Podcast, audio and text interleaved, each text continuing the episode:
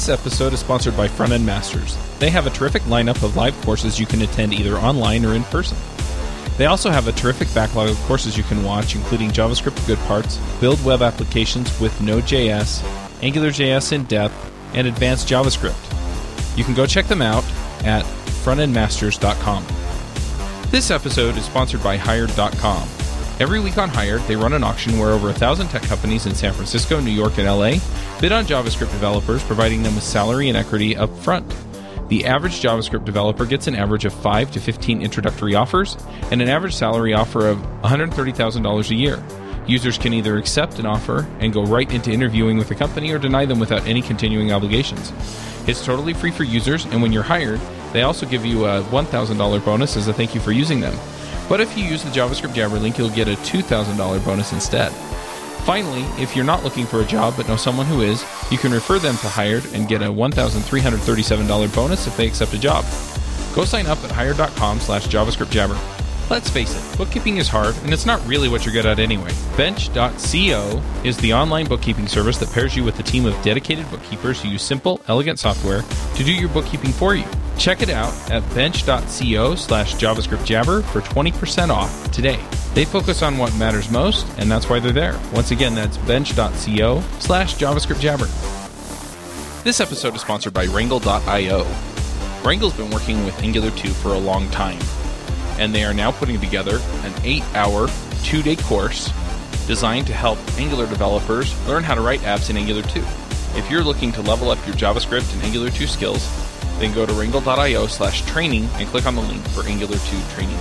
If you're looking for other training in React or JavaScript, they also have that available at rangle.io slash training. Hey everybody, uh, we're back. We're doing another one of these build uh, episodes at the Build Conference. This time we're here with Rob Wormald from the Angular core team. Hi, hey, I'm here. Um, have you been on JavaScript Jabber before? You've been on Adventures in Angular a few times. I've been on Adventures in Angular. I don't think I've been on JavaScript Jabber directly. No. Well, maybe Jabber. we should have you do a quick little intro. You want to tell us about yourself real quick? Yeah, uh, as you said, I'm Rob Wormald. I work on the Angular core team at Google. I'm the newest, actually the only currently developer advocate, which is something the Angular team has never had before. So I was an Angular dev for I don't know three years before this, and then about a month ago, I joined the I joined Google full time to be the uh, developer advocate. Yeah, I remember us talking about it in the car on the way back to the airport Yep. in GNL. So And I think at that point was I had I joined or was I still like crossing my fingers at that point? I don't. I think you had been offered the job. Okay. hadn't- yeah.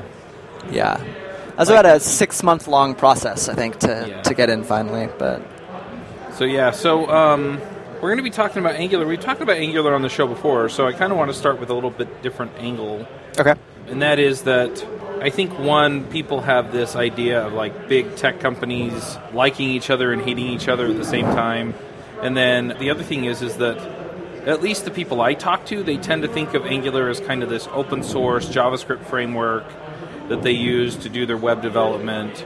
And a lot of people have this older idea of Microsoft where it's, you know, it's this company that, you know, suppresses open source and blah, blah, blah. We're finding out that that's not the case. You know, I've talked to several people over the last year or so that have clearly demonstrated that's not the case. But at the same time, it's like, you know, the philosophies of Microsoft and Google are different. The philosophies between Microsoft and, and Angular are probably different. So, what is it about a Microsoft conference or a group of Microsoft developers that has an appeal for Angular, especially going forward? Beyond, I, I mean, I can see Angular being built uh, on the front end of a web app built on the back end with ASP.NET or something. Sure. Is there more to it than that, or I think I think probably we're here for a couple of reasons, and I think the first is that we, as I said, like we work really closely with TypeScript, you know, the Right. Microsoft project, and for us, it's this is. I, I, so let me say, like, if you'd asked me a year ago, are you going to be at a Microsoft conference like representing Google? I would have been like, you're a crazy person, right? There's no way I would, I know I would be here. And so I think that shows probably like a that I've had a lot of change in the past year of my life, but also that both Microsoft and probably Angular. You know, I, I can't speak for Google as a whole, but I can for Angular. I guess I can. And I think that everything's everything's in this really big upheaval in JavaScript, right? Where we've got modules and ES6, and there's a lot of change I think. And I think that probably us being here is indicative of that change, right? And Right. us using TypeScript is indicative of that change, and, and Microsoft, you know, being big on open source is indicative of that change, right? I think that I think that probably the theme here is is change and new and beginnings of things, right? So I guess we're here because it's really cool for us to see probably a group that we don't talk to very much, right? Like we, we know that there are a lot of Angular developers, and we know that there are a lot of enterprise companies building Angular developers, but we don't tend to show up at, at enterprise Microsoft conferences, right? Mm-hmm. So it's it's good for us because you know as we're getting closer to our release, it's good for us to see how people are planning on using it and the kind of questions that people get. Right? We've been asked a lot of really interesting questions today, things that we hadn't maybe considered, um, and so it's good to get a different perspective for sure. Yep. You mentioned getting close to the release. When is Angular 2 coming out? Wondered how long that was going to take. So uh, very soon is is the most I can say without getting fired, even even on a podcast. I would say that the best thing we can tell you is that we are burning down our final list of issues. So we have our, our what we need to have for release candidate. And that's public on GitHub, and you can track that and watch that go down. But very soon, I would say. Um, and totally, lots of people today asked us if it was a good time to start using it, and I think that that's a yes. It's a very good time to start using it now. The APIs are mostly stable. We're trying to not break anything over this beta period. So yeah, it would be a good time to play with it. And I think by the time you're comfortable and ready and, and up and running, we'll be good to go. I was hoping to trip you up there. Sorry. next week. um, it, yeah, I've done that to Igor. I've done that to Misko. I've done it to Brad about six times. Yeah, it's. Uh, I've been asked that question. I've been plenty of practice on that question today. So I'm sure. I'm sure. So we've had Angular folks on the show before, but we haven't for quite a while. Do you want to just give a brief overview of what Angular is, what it's about?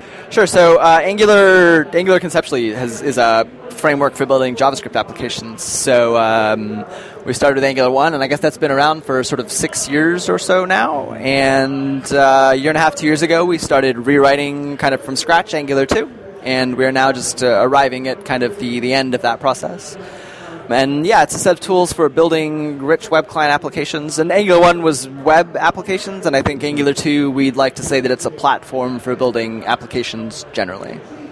Right. I may or may not have submitted conference talk saying uh, I want to build an Apple TV app with Angular and TypeScript. We've, Yeah. I've seen that. That's a, that is a thing. That's kind of the stuff that we're super excited about. Like, right, Yeah. web apps are awesome, but what else would people do with this? It's- Yeah, and you know I've seen the the mobile apps with Ionic and with TypeScript or, or NativeScript, and that's exciting. Yep. But you know where it goes beyond that to the TV and you know people are talking about doing other things on like with IoT with Angular. Ang- Angular, Angular on things. Yeah, that'll I, be I that'll I cool. haven't seen it yet. the Angular of things. but I've heard people talking about some concepts behind it, and and yeah, it's it's really fascinating way of thinking about some of those problems. Yeah, I think for us that's a really big deal is, is platform, right? And that we want to give you this kind of core layer and make it really extensible to do all kinds of really, really incredible, interesting things on it. And we're definitely very excited to see where that goes, for sure. Nice. So Angular 2 is coming out. Yep. A lot of people have been using Angular 1 and Yep. they're thinking, okay, you know, do I make a transition? Uh, other folks maybe have moved on to React or Sure. something like that, and now that Angular 2 is looking like it's going to come out soon. Soon, not next week, but soon. Right. Um, you know, they're, they're thinking, okay, well, do I go back? Mm-hmm. So, so how do people make a determination that Angular is the right tool for them? That's a good question. I think that the first thing that I, should, I should say to everybody is that you should just try it, right? And so if you fair. if you're an Angular one developer, right, I think that Max Lynch, who who runs Ionic, right, Uh-huh. he wrote a really good blog post a couple of weeks ago, and he said something to the extent of like, if you've used Angular one before, Angular two is the same. And so, kind of like everything has changed, but nothing has changed, right? So, if you if you use Angular one today and you understand how to write applications with Angular one, then you will be immediately comfortable in Angular 2. If you use something like React, I think that a lot of the stuff that you really like from React, things like one-way data flow and Redux and all these these things that are sort of been born of the React side of the table, right? All of that stuff applies in Angular 2, right? All that stuff is all that kind of stuff is very much kind of first-class citizens in Angular 2. And so I think that there's probably there's stuff for both Angular 1 developers and you know React developers. And I think part of the reason we're here at Build is that there's stuff for people who may not have ever considered doing single page applications before. Right, you know, people who've done who've done ASP.NET backend websites forever and are used to having types and IntelliSense and all this stuff, right? Right. So there's you know there's the, the sort of existing JavaScript community, which obviously is incredibly important to us. And you know, if, if you've gone to React, then we'd love to have you back. But like, I don't I don't think I'm here to to sell you that, right? Like, I think that if you like React and there are reasons you like React, a lot of those apply in Angular, and I'd love you to try it out. But also, like, if you've never done single page application development, if you've never built a web app, right? Like, we want to make that equally as easy as well, I think. So, yeah, it's for us, it's there's a lot of different audiences, like, there'd be a lot of different platforms, right? And I think it's Right. important for us to, to enable all that different stuff. Yep. Was that an evasion of your question, do you think? No, or? no, I think it's fair, and and I think it really does come down to try it and see if Yeah. it fits.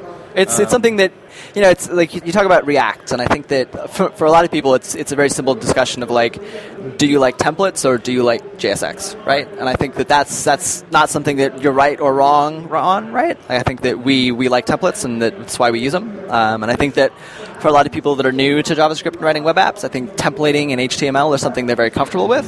That's how we feel. It may not be right for everybody, and I don't think that if if templating is not something you like, then we may not be the right thing for you. And I think that's okay. Yeah, I, I think really what it comes down to is that Ember, Angular, React, Knockout. Yep. I mean, you, you name any of these that are even moderately complex, you know, Aurelia, they all have certain ways they think about things. They think about data differently, they think about Yep. interactions in the DOM differently, they think about the way that you write your code differently, they think about the way you organize the thoughts that you put into the code differently. Yep. And so, since all of them have a different paradigm to them, and then each developer or team of developers thinks about their problems differently, and finally, different applications have different shape of data, a different shape of problem, and so you're looking for something that has the best synergy between those. Sure, I think that's a good that's a good way to say it. So it's funny because yeah, I mean, I like I like pushing the uh, JavaScript framework. You know, I troll on that a bit. the JavaScript, You know. the framework wars. Yeah, and you know it's the same thing with like the editor wars. You know, I push that button a lot. You know, you know, occasionally I'll tell people that there are two types of people in the world: those that use Emacs and sad people. I but push you know, the them the, the reality is, is if you get real work done with something else, then great. You Yeah. know, and and I think that's really what it comes down to. And it's it's actually been rather refreshing to see that Ember and Angular and React generally the, the core teams the the people involved I mean even people who in the political arena would be surrogates you know throwing the stones. Instead of doing that all these people are saying well yeah there are great things that they offer too and you know here are some of the trade-offs that we see Sure, and uh, you know, I think the thing is that we're all trying to fix the same set of problems. Yeah. Right. Like we all we all work in this environment, which is very much the Wild West, Mm-hmm. right? The browser is, is a scary environment to write code in sometimes. yeah So I think we're all we're all kind of in the same world, and so we all just we're all solving, the same problems, and it just we all kind of come to slightly different solutions about it. But Yeah, and I think the other thing is is that we're all working generally for the same kind of web that we want to work in. yeah, I think so. You know, so it, it's not just the what are what are the current problems that need to be solved, but it's also you know looking forward and you know how can we best set ourselves up for the best thing that we can have later Absolutely. on. And you know, I mean, sure, there are some things that Ember developers probably care about more than Angular developers, and same with React. But for the most part, we want to see the web advance in very similar ways. You know, where we have better tools. You know, we have better language constructs. You know that we're hopefully getting from the new specs on JavaScript. Yep. And by pushing these things forward with the frameworks and tools that we use, we sort of get to vote on the things that matter to us, and that informs TC39 and some of these other groups to make good decisions. For sure. Yep. I think that uh, so like service workers are a really good example of that, right? Like I think that service workers are probably the most important thing that's happened to the web in a while, right? Mm-hmm. And I think that like so the Angular team we're really big on that. One of the things that my team is focusing on is is this idea of progressive web apps and doing offline and things like that. I think for us, as you said, like we, we want to give you the tools to do that kind of stuff, and then effectively we want people to vote with their apps, right? That Yeah. you know it's not in Safari yet, but we would love it if Angular developers could have the tools to build offline apps and, and you know sort of encourage Safari and the, and the WebKit team to do that sort of stuff, right? And so yeah, I think that and I, I think that uh, React is probably the same, and I think Ember is probably the same, right? Like we are all in this same environment of where we need these new tools, these new APIs, and uh, the more that we can make that up sort of available to people, I think the faster that stuff will come for sure. Yeah. Now we were getting ready to sit down and have this discussion, and uh, somebody I know said something about, "Are you going to go back to real JavaScript because you moved to TypeScript?" um, AJ, do you have some concerns about the direction there with Angular? So I was actually looking on the website for Angular 2 so I wouldn't sound stupid, and it looks like there's three tutorials. There's Angular for TypeScript, Angular for Dart, and Angular for JavaScript. True. So, I mean, I, flat out, my concern is just I think that ES6 is going to flop. I think it's going to be just like ES4. It's too complicated. There's too much crap. They're trying to incorporate Ruby and Java and C Sharp and every language into JavaScript, and that's retarded, and it's not going to work out, right? Like, no browser is actually going to implement every language feature from every language in JavaScript. So you're saying So- ES6 stands for every script? yeah, right.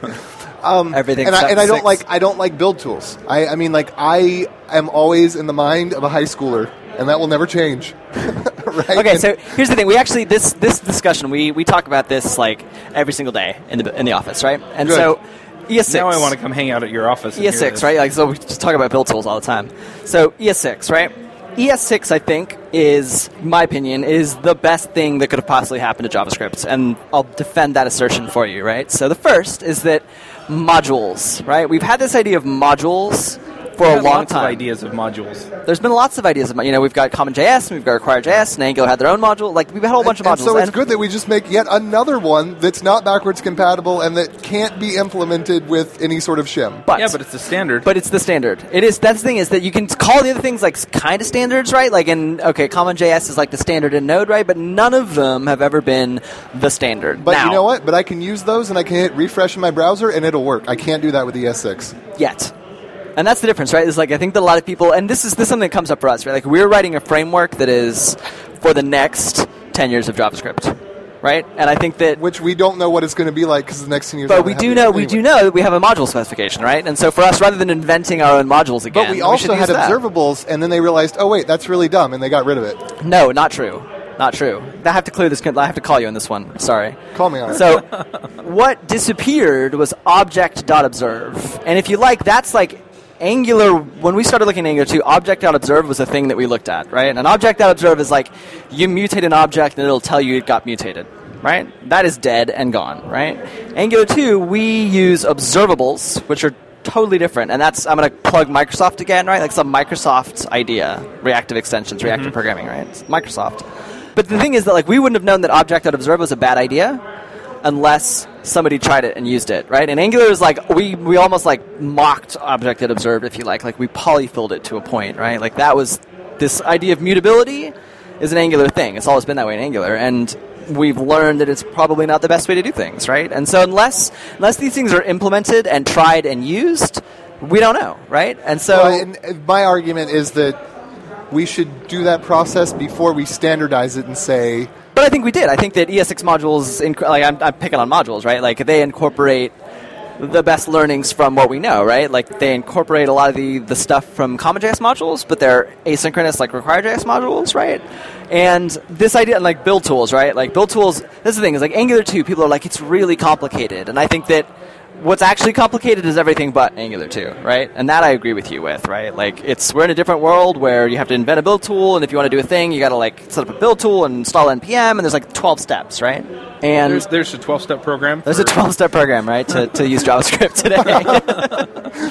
how to become an addict. but like that stuff that a lot of that and like module bundling is a big one right? Like we we talk about this at work all the time that we would we would love if we never had to bot, if you had never had to bundle your code right? And you shouldn't have to. And so stuff like the module loader specification which this is the problem. We say have modules and that spec before we have a specification with which to load those modules. Well, and now we have HTTP2, or And we HTTP2. had that before. But like the whole idea that in theory you won't have to bundle modules because browsers will implement HTTP2 before they'll implement ES6, and so you don't need to bundle modules because HTTP2 will say, "Oh, here's the resource that you need," and it'll get it with all the Push and the all that good jazz. efficiency Yeah.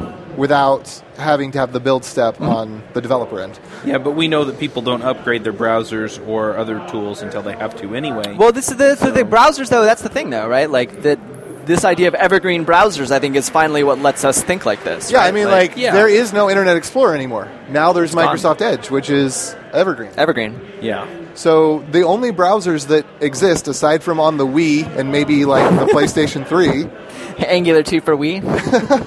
Oh, Hey, my wife bought me a Wii U last month, but that's beside the point. well, that's We'll write you a that- render That's for that, another it's one of my concerns too. Actually, is like I would like things to run on the Wii U. It has a browser. It may not be the best browser. I haven't tested on it, but it'd be cool if I wrote something and it happened to work on that. I can I'm tell you adding that I can tell you that test. Angular 2 runs in the Tesla browser. I tested that with uh, Misko's Tesla yesterday. That works. So That's good. That's good. That's covered. We've got that. We've got that oh, covered. good.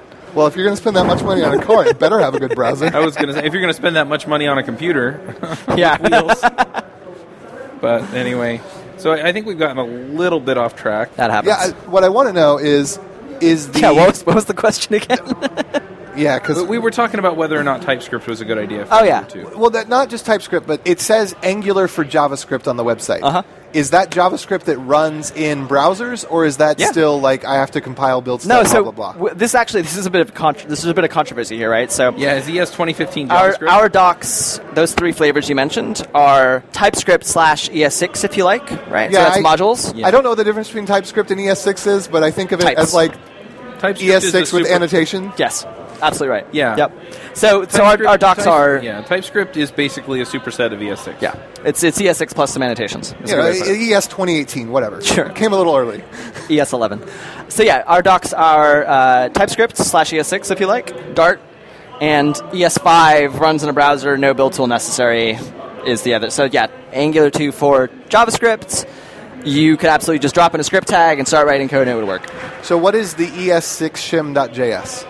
Uh, ES6shim.js required to use that is probably probably something like array.includes or map perhaps one of the primitives. Okay, so like really normal stuff that Yeah, could not be not in like ES5. not not structure. So stuff that can be polyfilled. I guess is a Okay. good way. And I think that most people would agree that like array.prototype includes is better than like index of. Right? Yeah, And, I, I have no. I, I could say we could just call that ES 5.2.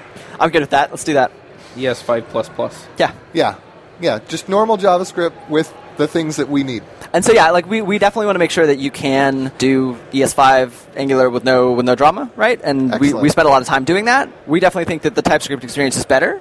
And I will I will like objectively say that it is nicer to look at as a TypeScript thing, right? There is there is more more boilerplate to say like to use in ES5, but that's just because TypeScript gives us some of this extra annotation stuff we can leverage, right? But there is nothing that would prevent you from using it in E ES5. Yeah, Okay, I, well, I'm that- really, that makes really excited about Angular 2, and I will admit that I'm less excited about TypeScript. Sure. But part of the reason that I'm using it is because I've seen and then had the chance to work with some that the way that Angular 2 takes advantage of the way that TypeScript allows you to do things, and it cleans a ton of Oh, yeah. stuff up. Makes a big And, difference. and that's that's where I'm like, oh, okay. And there's know, there's get- visually and there's like the other big thing for me, and I show this people all the time, is like discoverability, right? So Mm-hmm. you have this new framework that you don't know anything about, and it's got APIs and stuff you don't understand at all, and just JavaScript, right? Like there's a whole there's a huge kind of library of stuff in JavaScript, and being able to just start writing code and it to suggest to you this is what you want, or hey, this is probably not right, is a big deal for me, right? Like just the ability to say like this code's not going to run if you run it right now. Mm-hmm. The code knows that, right? And that that's a big deal for me, especially in a team of people or when you're when you're deving by yourself, even knowing when your code isn't going to run, when, knowing when your code is right before you execute it, right, is a big deal. And I think that that's something that any programmer in any other language is totally used to, right? Like it's not going to compile. And I think that that's that's a big deal for JavaScript, right? I think that makes people a lot more efficient. And but I agree that there's overhead, and you know people don't have to be excited about it. And I, I wasn't excited about it a year Well, ago. I, would have been. I would have honestly, used it. I love the idea of like if there was an annotation type thing that was standardized, like uh, like what Google used to have. What, what was their AT scripts, at scripts. No, no, no, no. Um, it Oh, wasn't that. closure. Closure, yeah, like the Closure compiler. If something like that had been standardized, I'd be all for it because then you're, you'd get the, all the benefit in your code editor and everything, but your browser wouldn't be affected. You could just write code and it would work. Do you want to hear something funny? Yeah. So we have a we have tools inside of Angular that are publicly available that will take your TypeScript code and make it Closure annotatable, and vice versa. Because everybody in Google uses uses Closure, right? It's like that's how JavaScript at, at Google gets done is closure. and TypeScript obviously is not that yet, and we would like that maybe one day. But at the moment, like we, we have this ability now to make type like write code in TypeScript as we do, and then effectively make it understandable to closure so that we can pass it through closure later down the pipe.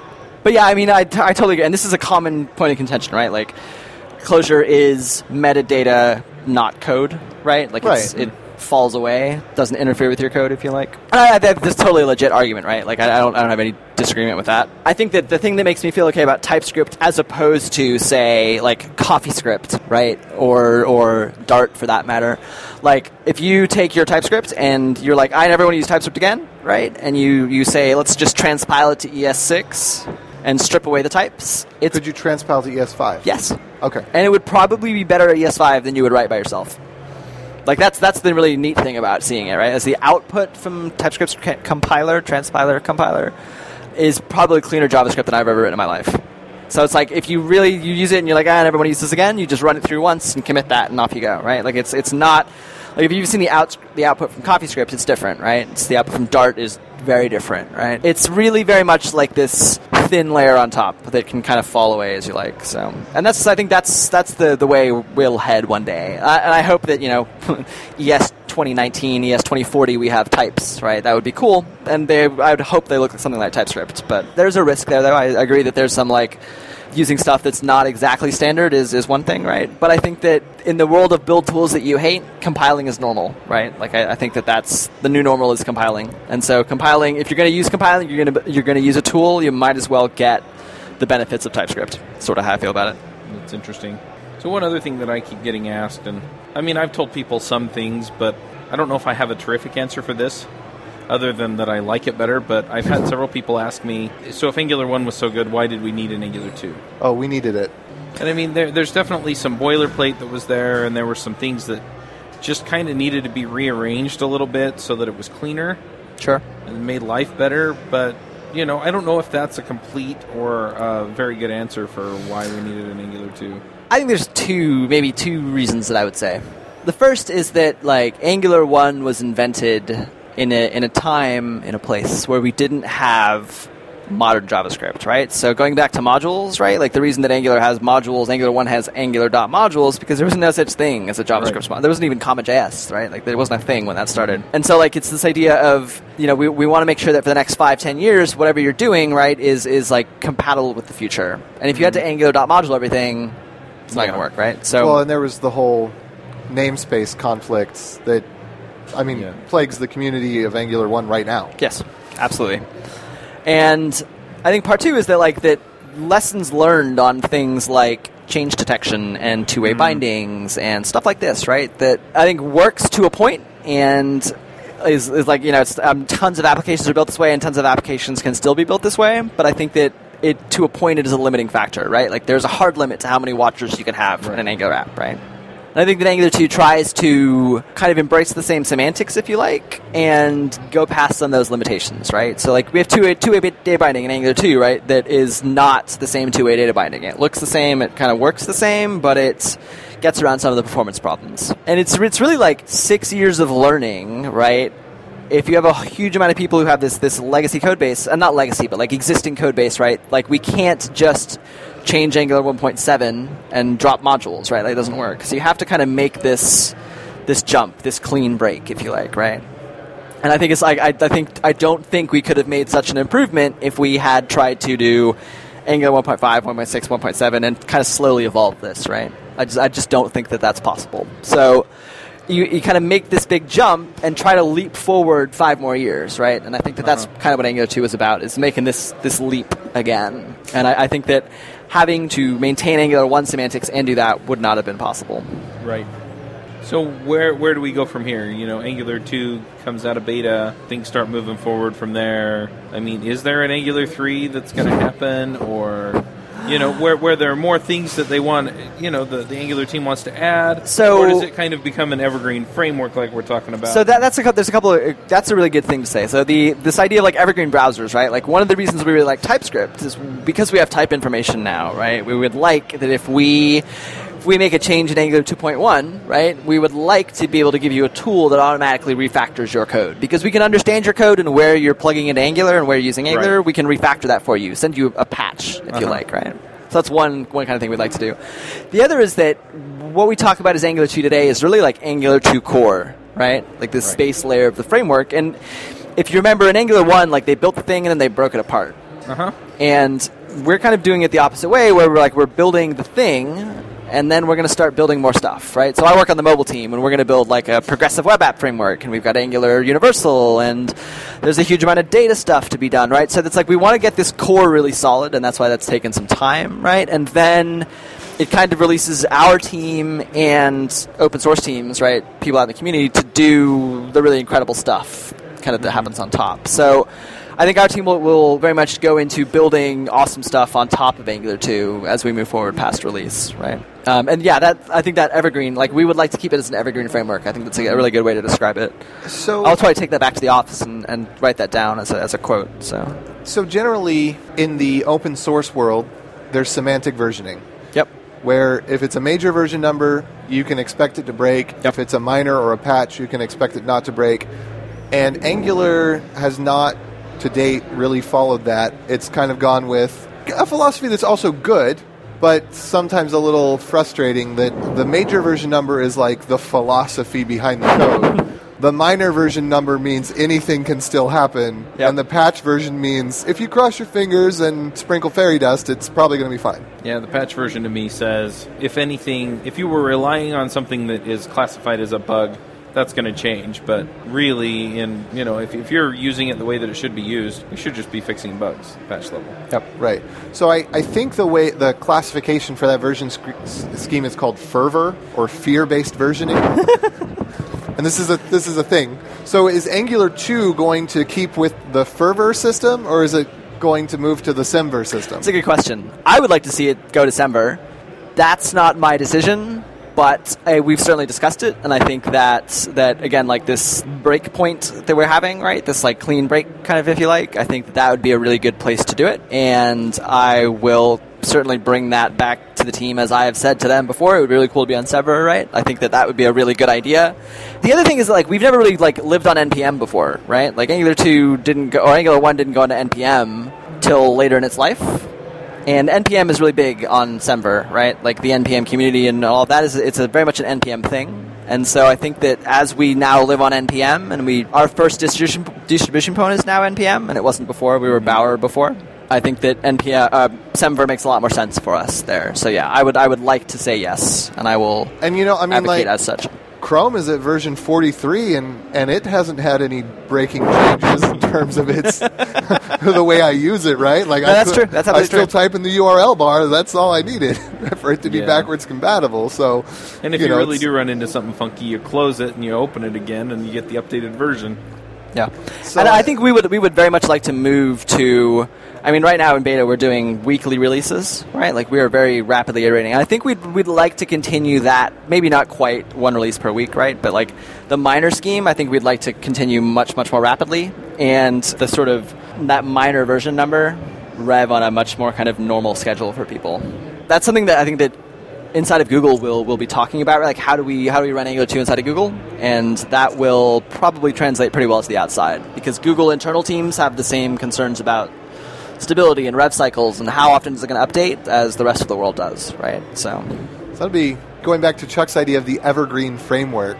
I'm wondering how you'd get like automatic security updates and that kind of thing. That'd be that'd be pretty interesting to try. and I think Yeah, with that's like with tiny little changes right like I, I think that's possible right like tiny little little patch versions yeah, I think that you do that's have to doable communicate though the changes and uh, version numbers is a good way to do it, or at least it's a well understood way to do it. If it's Yeah. not a good way to do it, but it's an interesting idea. The thing is, is that for me, the idea of an evergreen framework is that you know we're just going to continue to push Angular two along, and we've done it in such a way that as the web advances, we can advance the framework without Yep. actually having to rewrite it. And I don't know if that's possible. I think we'd like it to be I think that that's yeah, a, I think a a lot of people would like it to be. I think that's a it's a good way to think about it. And this like Angular being Angular C being very much like a assembly of pieces brought together by DI, I think makes that really a very Uh-huh. It gives you a possible lot thing. of room to move. Yeah. The fact that we can like run on the server and or a native or whatever, right? Like is indicative to me that like the shell can be assembled out of many different parts. We could mix and match parts quite nicely, right? So Yeah.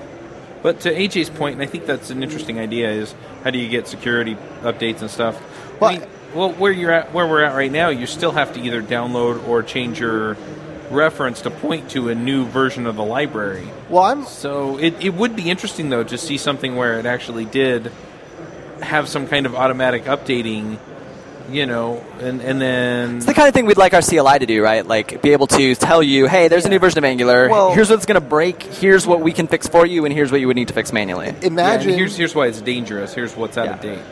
imagine that you had this CDN type system that you know, like you're using now, and you did like uh, you know Angular dash two point zero, and as long as there's a guarantee that nothing breaks, it'll feed you 2.0 or 2.1 or 2.2 or 2.3. But then it hits 2.5, and you realize like, oh crap, we got to fix this thing, and it actually breaks something, but we've got to fix it you'd have to go in and manually do like 2.5 mm-hmm. and then it would give you 2.6 2.7 2.8 until Yeah, but the other issue you have is you have these long-lived apps that nobody's really working on anymore. well that's why i'm saying like if something would actually break then like you'd have to go in and manually specify it but if it doesn't break anything Yeah, And that's you- that's the kind of thing that we can. Why we're super excited about TypeScript, right?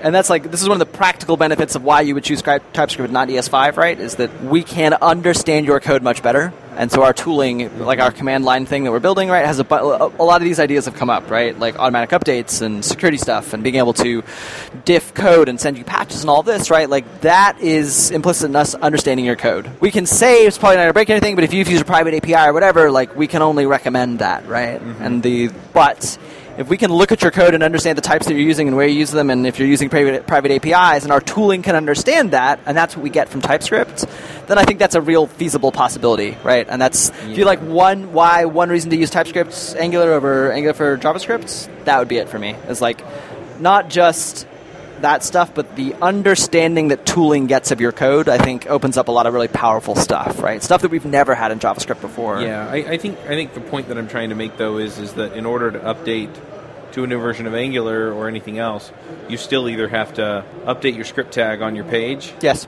or you have to update the file that it's pointing to on But, it, but it'd be nice if that would be something you could do like while you had your morning coffee, right? Like on a Monday, Yeah. as opposed to like a three day expedition to make sure it works, right? Like or, it'd be nice. or if it happened automatically yeah, it'd be nice. I, I just don't know what that looks like. I like. think it's a it's a really interesting idea. I think it's. I'm, I'm just saying like you specify Yeah, like it's a- it's a you great say idea. as the developer i'm going to take the risk i'm going to type in what i put in the script tag is going to be angular 2.0 point star.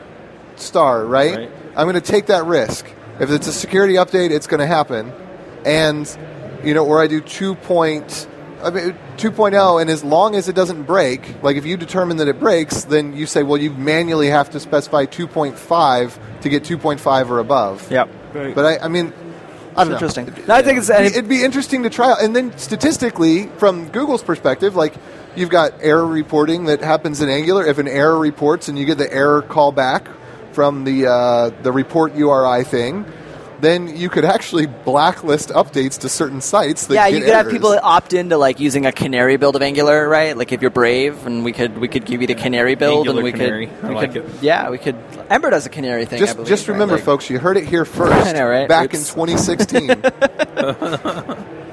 we will give you credit on the page for that. Like I think that, I, but I think it's a really interesting idea, and I think that that idea of like, can we can we give it like to ten percent or two percent of the population and see what happens, right? Like people who are brave, run metrics on that. Does it work? Cool, right? We in, in the course of building Angular too, like we do a huge amount of analysis on like our CI servers and like code size and how long it takes to run a build and why t- things fail and you know what tasks failed and all this. We we track all this stuff already, and so like when we get to production land, it would be really cool to see. Okay, if you want to use our CLI and you opt into doing Canary or Beta, right? And we do that at Google for browsers, so why shouldn't we do it for JavaScript frameworks? Yeah. Yeah. Does it break? Does it break for everybody? Let's maybe consider this a little bit more before we ship it, right? Like it's, it's So interesting. Th- this kind of harks to another thing. You know, you're talking about the different builds and stuff. I think last time I talked to Brad Green, who's the project manager over Angular, he mentioned that two of the things that they've been working on, or you've been working on, I guess, are performance and code size. Yep. So, can you give us kind of an update on where you are with that versus Yeah. where you'd like to be? So performance, is, and they're actually kind of nicely tied together. Those two things at the moment. So one of the biggest changes in Angular 2 compared to Angular 1 is that what we'd like to get to is that when you ship your application into production, and again, this is, I'll just say this to you first, that this is not something that's required, and this is totally ES5. If you don't want to do it, you don't have to do it. But what we actually do with a template in Angular, and this is what we did in Angular 1, sort of, and now what we do in Angular 2, is we take that template and we effectively compile it into executable code, right? So we like, we take a template and turn it into something that looks, and I'm like, this is going to haunt me if I say this, but it looks almost like, like JSX. What the output from JSX is, which is like create an element, create a thing, set the text, whatever. Like we, we take this template and we understand it and we turn it into code. So instead of markup, it's effectively a series of commands that say Yes. Yes. modify the DOM in this Yep. way. And so right now we do that in the browser. In Angular 1 we do it in the browser, and we've always done it in the browser. In Angular 2 right now we do that in the browser at runtime. Okay? And so you, you take this hit number one, for the, you have to ship this large blob of code that is the compiler, right? It has to go out to the browser to every app. And then there's a hit for startup time on actually taking this code and you know importing templates and compiling them and like so there's this overhead while this happens right and the other thing is that like that code to a point can only be so efficient, right? And so one of the big things that's coming down the pipeline really soon, like in the next couple of weeks, is this idea of offline template compilation. And so it means that we can take this these templates at build time, you know, with a gulp task or with our CLI or whatever, and turn them into this executable code as a module and ship that instead of the, the string template, right? And so that allows us to number one, not have to ship the template, the template compiler out to a production application, which is, and I'm, this is ballparking, but this is something like 15 or 20 percent of the code size right now today of the Angular framework is, is this big chunk of code. So that disappears. You don't have to ship that. Uh-huh. And then you get the boost of startup time, right? Like you don't have to pre-compile these things; they're already ready to go, Right. which boosts performance pretty significantly. And the other thing that we look really closely at when we're generating this code, and that's effectively what we're doing is, is reading strings and generating code, is to make sure that it is highly optimized for JavaScript VMs, right? And so that's going to be a big performance boost. I think that like across the board, we're significantly faster in almost every metric against Angular One, uh, competitive against, and and faster in a lot of cases than most of the other frameworks. I don't want to start like a, a, a war on the internet about that, right? But like we are very very fast everywhere at the moment, and then we, you know, this is before we even get into things like web workers, where we can split the work up and have, you know, your, your app run in a web worker and have rendering happen in the main thread. And the mm-hmm. boost we get from that, again, is, is pretty incredible. The other thing with code size is then, like, modules, right? Like, how smart can we get with modules? Can we do it in such a way that we can take your application, shake out all the things that you don't use, right, and really bring down your bundle size. It's okay for me to say this because this is what Igor said: is that ideally, at some point in the future, we would like that your Angular 2 Hello World application is down to 10k, right, minified, and that's audacious. I think it's a, it's a pretty amazing Yeah. goal from where we're at at the moment, but it kind of I think it tells you about how serious we are about what we're doing. And again, a lot of this comes back to the fact that we can understand code, right? ES6 modules give us the ability to statically analyze code and shake out things that you don't use, right? Yeah, that makes sense. And I So- keep seeing stuff about this. Rollup And- is a good example, yeah. and there's all these tool, there's all this tooling coming up around ES6 modules. Mm-hmm. I've built a couple things with Rollup and Angular 2 already. It takes a little bit of hackery at the moment, and there's a pretty noticeable difference in both code size and startup time. Right? Right. There's this is some really really interesting stuff coming down the pipe with that. I mean, as of today, even with the overhead of top template compilation, we're very very fast. Mm-hmm. Code size is certainly larger than we'd like it to be at the moment, and I think that's a really big focus. And template compilation will be the first major thing that, that makes a big impact on that Yeah. And then build tooling kind of goes along with that as well. So So I do want to say I'm totally cool with having build steps. Yep. But I'm not cool with it either. Like the Sure, the thing is, the, the thing is, as somebody who's starting with JavaScript, because we want to be able to point people. Because right now, I still feel like if somebody's like, "Hey, how do I learn JavaScript?" I just like give them the finger and say, "Good luck," right? um, and I'd like to see a future where we say, hey, you know what? There's this framework, Angular or XYZ, whatever, and it's super easy to get started with, and you don't have to have a degree in computer science Yep. and Linux and whatever else in order to get a web page up and run it from your house. sure. Right? Like, that's kind of where I'm No, coming and from I, I'm totally with you. Right? and then Like, having like the build tools on top of it so that when you go into production on your six billion dollar company and you want to save 16 bytes because over the course of a quarter that turns into seven million dollars saved or you know whatever mm-hmm. that- well great right I, you know, actually, I probably more than anything, I'm excited for browsers to implement modules so that exactly what you're talking about can can be a thing, right? Like, I would love to have all the benefits of ES6 modules without all the, the chicanery that goes around with it, right? Like, if I could just say to somebody, like, write this file and start writing code and import it, but also import the other thing that you wrote, right? Like mm-hmm. that to me would be a huge step forward, right? Oh, and yeah. then that that would be credible. So Yeah, where then essentially what you're saying is it's back to your Hello World example, right? Where it's okay, we're writing an app and it uses module A, B, and F. And so instead of having to have the JavaScript build step that pulls in Yep. C, D, and E as well, Yep. it just goes, okay, well, this code said it needed A, so pull in A. This code says it needs B, pull in B. B relies on F, pull in F. Yep. And then just have it work. And I, as the developer advocate, whose job it is to spend a lot of time on the internet, on Gitter, and on you know on GitHub mm-hmm. stuff like that, like your thesis that modules and build tools or whatever, there's a lot of friction there. Like I like I am hundred percent in agreement with you, right? Like Oh. it is people learning Angular two, teaching them Angular two is easy. Even in ES6, it's easy compared to what it takes to teach them how to configure a module loader, right? Like, or Yeah. set up Webpack. Or if I didn't have to do that every day, it would be amazing, right? Like, because I like I fully believe that Angular 2 is, is very straightforward to understand. It's all the other stuff that's going on around it, right? Like that is the friction today. And I think that probably Ember is the same and Ember has there's there's CLI that solves a lot of these problems, right? I think React is the same. There's all this like there's all this other stuff you have to know before you can do what you want to do, right? Yeah, and, I do want to. Just uh, point out though that a lot of other communities have gone through that particular phase of difficulty. I think JavaScript is getting a little bit of an amplification there because there are so many different ways to write JavaScript Sure. for so many different applications. I mean, you've got Node, you've got the front end stuff, you know, you've got the native stuff that runs on JavaScript Core or V8 or whatever the heck runs on Android, uh, and then you've got you know people that are trying to do all kinds of different stuff. Where typically you run into these tools issues like in Ruby, and most of it centered around web development. That was it Yep.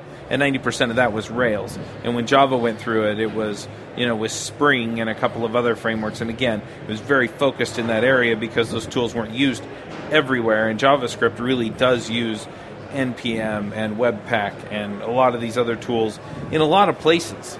So, I you know, we see these problems and they will get solved. Yeah, I think But- I think we're kind of in like our ugly adolescent phase as Yeah. JavaScript, right? Like this And- awkward, yeah. gangly kind of We need stage. to make JavaScript great again. That's it. Oh, That's gosh.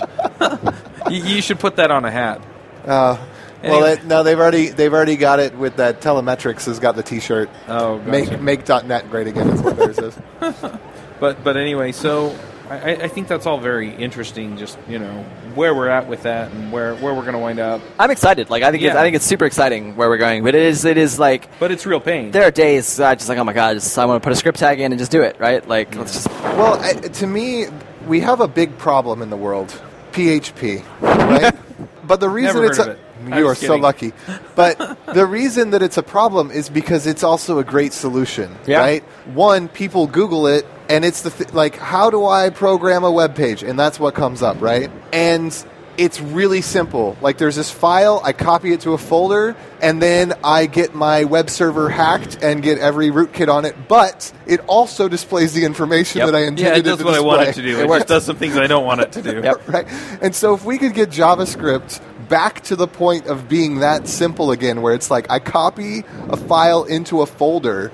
And if I didn't even have to change my HTML, that'd be amazing. Like Yeah. just copy one file into one folder. If somehow that could be the future, that's the future that I'm hoping for. I mean, today, like, I, we showed up today, right? And I was supposed to have a demo for our little screen at our booth, and I didn't. And they were like, "Oh, it's cool. Just set up an Angular app, right?" And I'm on a Windows computer, and I, I nobody uses Yeah. Windows at, at Google, Use right? Like, Bash now. and I was like, "What?" And I like, I, I, I had, I had lost my tool set, right? I was Yeah. like. Okay, I don't have a I don't have Python installed here, so I can't start up my Python web server, right? Like I don't have npm installed, so I can't download- like so it was like, where are all my tools? duh? And there was totally this like, oh crap, right? Yeah. Like what do I, what do I do now, right? So I'm totally with you. It was just like, can I just use the CDN? And like, can I? No, you have to set up your build tooling. So I mean, like, you know, this morning installing npm at build right on the conference Wi-Fi, not awesome, but.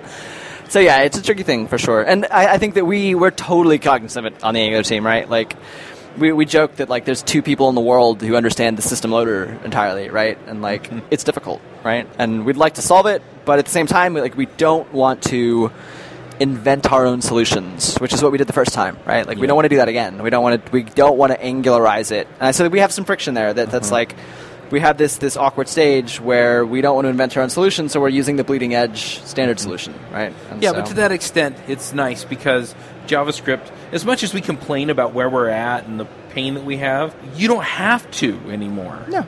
And and that's the cool thing. So and like really like how like this is my job is to like complain about JavaScript. It's awesome, right? Like it's I have the coolest job in the world, right? But, but the So- thing is, is since you don't have to invent those solutions anymore as an Angular team, sure, some of them are really painful to use because they're new and the problem and the solution both are not super well understood yet. Sure. We don't understand what all the implications are, and if we solve this part of the problem, what other problems does it create?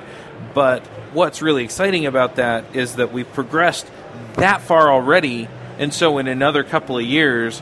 You know, we're gonna have some really dang nice tools. I'm pretty And- and excited to see where we're gonna be in two That's years. the cool thing. That that's sure. what's really exciting.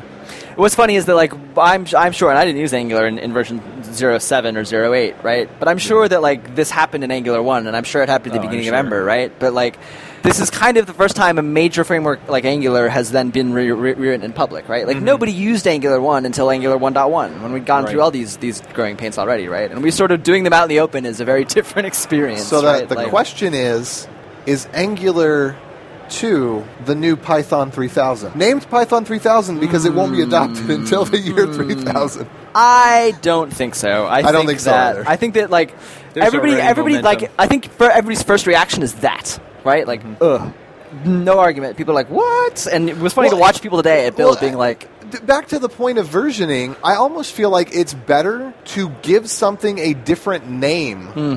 than to rev to version 2 or to version 3. Because there's that stigma. sure, Like if they didn't call it Python 3000, if they just called it Serpentine, like people would be all like- over it. take a page out of Apple. we should have called it, the new circular, Angular. right? The new Angular. That's that, that's the new Coke though, and that didn't go well. So new Coke, not good.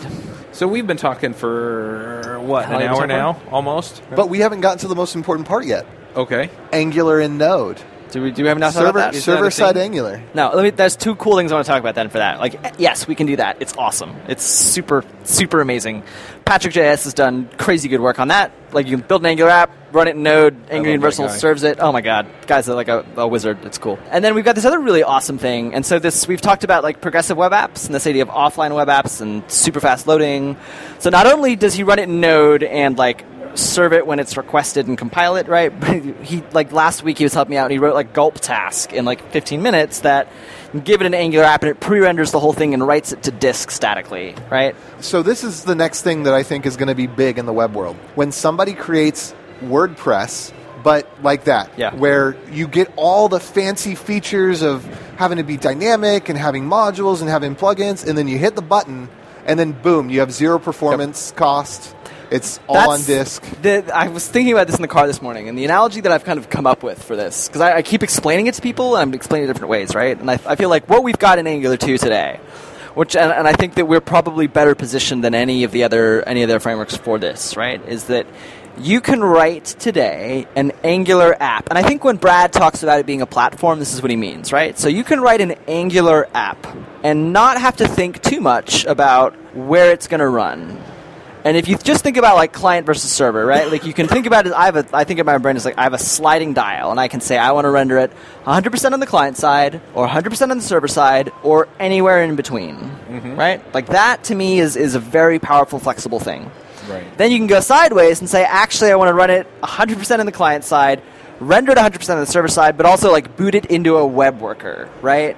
This ability to like write an application, irrespective of where it's going to go or where you know, like I don't, you no longer have to think I'm writing a server side app or a, you know a client side app. I'm just writing an app, and I can deploy it, do whatever I like. And yeah, so Yeah, and I can make intelligent decisions as far as render here, render there, get behavior here. Yeah. Set up the behavior, you know, so you know, client server. It, it, it makes a lot less difference. Yeah. Well- I mean, there, there are going to be limitations on either end, but yeah, This this is a scenario I've been waiting for, which I'm hoping that there's not too much real world use case for this, but you render it on the server, deliver it to the browser, and then the framework picks up the state that was rendered on the server and resumes so that you could That's So- type that's, another basically what it term into the is- search query, and then it would continue to filter the results. that's effectively what we can do today. Right. What you're saying is, is it renders everything on the server, including any state or data or anything else, and then yeah,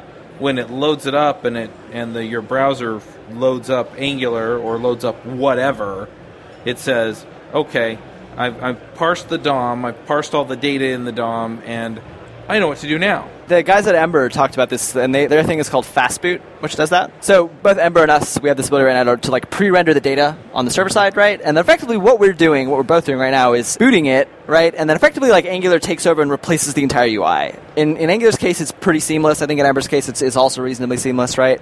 But we're both looking at this problem of like, okay, how do we communicate the states between the two, right? Like, how do we pre-hydrate that state and make it so we don't have to re-render that thing, right? Like, and the re-render is pretty much seamless, but we know it's there and we you can see it. It's perceptible, right? And so well, the, it's overhead, right? it's overhead, and like the problem is you have to get into this like to solve it properly. You have to get opinionated. You have to have some way to like transfer state from server to client in a reliable way that doesn't mean pulling it out of the DOM, right? So we're we're this is something like Tom Dale talked about this on Hacker News yesterday, and I loved seeing it because he was like, we're solving the same problem, and it would be super cool to collaborate and like be able to work on the same problem. And I think that this we're all going to arrive at this problem, right? Well, like it, it how do seems, we do it? It seems like that's something kind of like what used to be push state, which now I guess is service workers or Yep. transitioning over there. It it seems like that kind of thing where there maybe ought to be a standard for it. Yep. Because really, what I want to do is I want to visit a web page once, and I don't ever want to hit the server completely again. Like Yep. I want it to be I download the app, and now I have an evergreen app that's living in my browser. And when the scripts update, it's just going to be, you know, it's going to go check and say, "Hey, is this cached version good?" And it's going to say no, and that, and somehow the app's just going to magically run the Yeah. new version. We're working on that on our, on our progressive web app stuff. Exactly that story you just told. I think that we're not there yet. Like I'm not going to say we've solved that problem, but like well, it's it needs experimentation. it's it's we would love to see people go and try it. And like again like we we think we know what we want to do but we're not sure how yet to do it. Mm-hmm. And i think that that's the stuff that i'm really super excited about once we get past release is like let's go solve those really hard problems now right? Like let's make that kind of stuff that yeah download it once use a service worker you know install the app update it do the delta updates all that cool stuff is is stuff that we would love love to do so yeah So you're talking about Ang- Angular Universal here, right? Well, so we we this we've We naming is hard, this a right? Like, while ago, We've talked about Angular, Angular. We've so we got Angular like on the client side, which is Angular Core, if you like, and then there's Angular Universal, which is the server side rendering, Right. and then we have Angular Progressive as our new idea, which is this like sliding dial of I want to like render the shell on the server and then like cache that in a service worker and then load the app asynchronously and da da da da da. Yeah, so it's kind of like progressive, universal, and core, are the the three kind of ideas at the moment Right. off we used to call it offline but offline's not interesting enough like it's it's progressive it's this idea of install an app update it delta style and do all that and it uses universal it uses the core like there's a, a bunch of inter, intermingled pieces I detect you're on an iPhone with a fast processor. I just send you the app. I detect you're Yep. on an Android with a slow processor. I render it for you. yep That, that's another thing that I wanted to talk about, harking back a little bit to the to the performance discussion and the payload size. You know, on, on my laptop, on wireless, yeah, big deal, right? Yep. I mean, if if I'm on a fast enough connection, you know, fast being a perception, we can go into how you measure fast. But anyway, you know, I perceive it to be fast. You know, even if it's a larger payload because it just downloads, it just slurps it down on my connection and does it. But on mobile, it's a different animal. Yep. So what what is Angular doing to enable people to have good, high performant apps on mobile? there are kind of two metrics to this right and so the first is like first load first paint that is like the first time i ever visit your website mm-hmm. how long does it take to get something visible on screen and then how long does it take to get interactive after that Right. And then second visit, especially in the land of service workers, as you said, right? Like I've hit your website once, I've got everything I need, and I never have to go back out to the server again.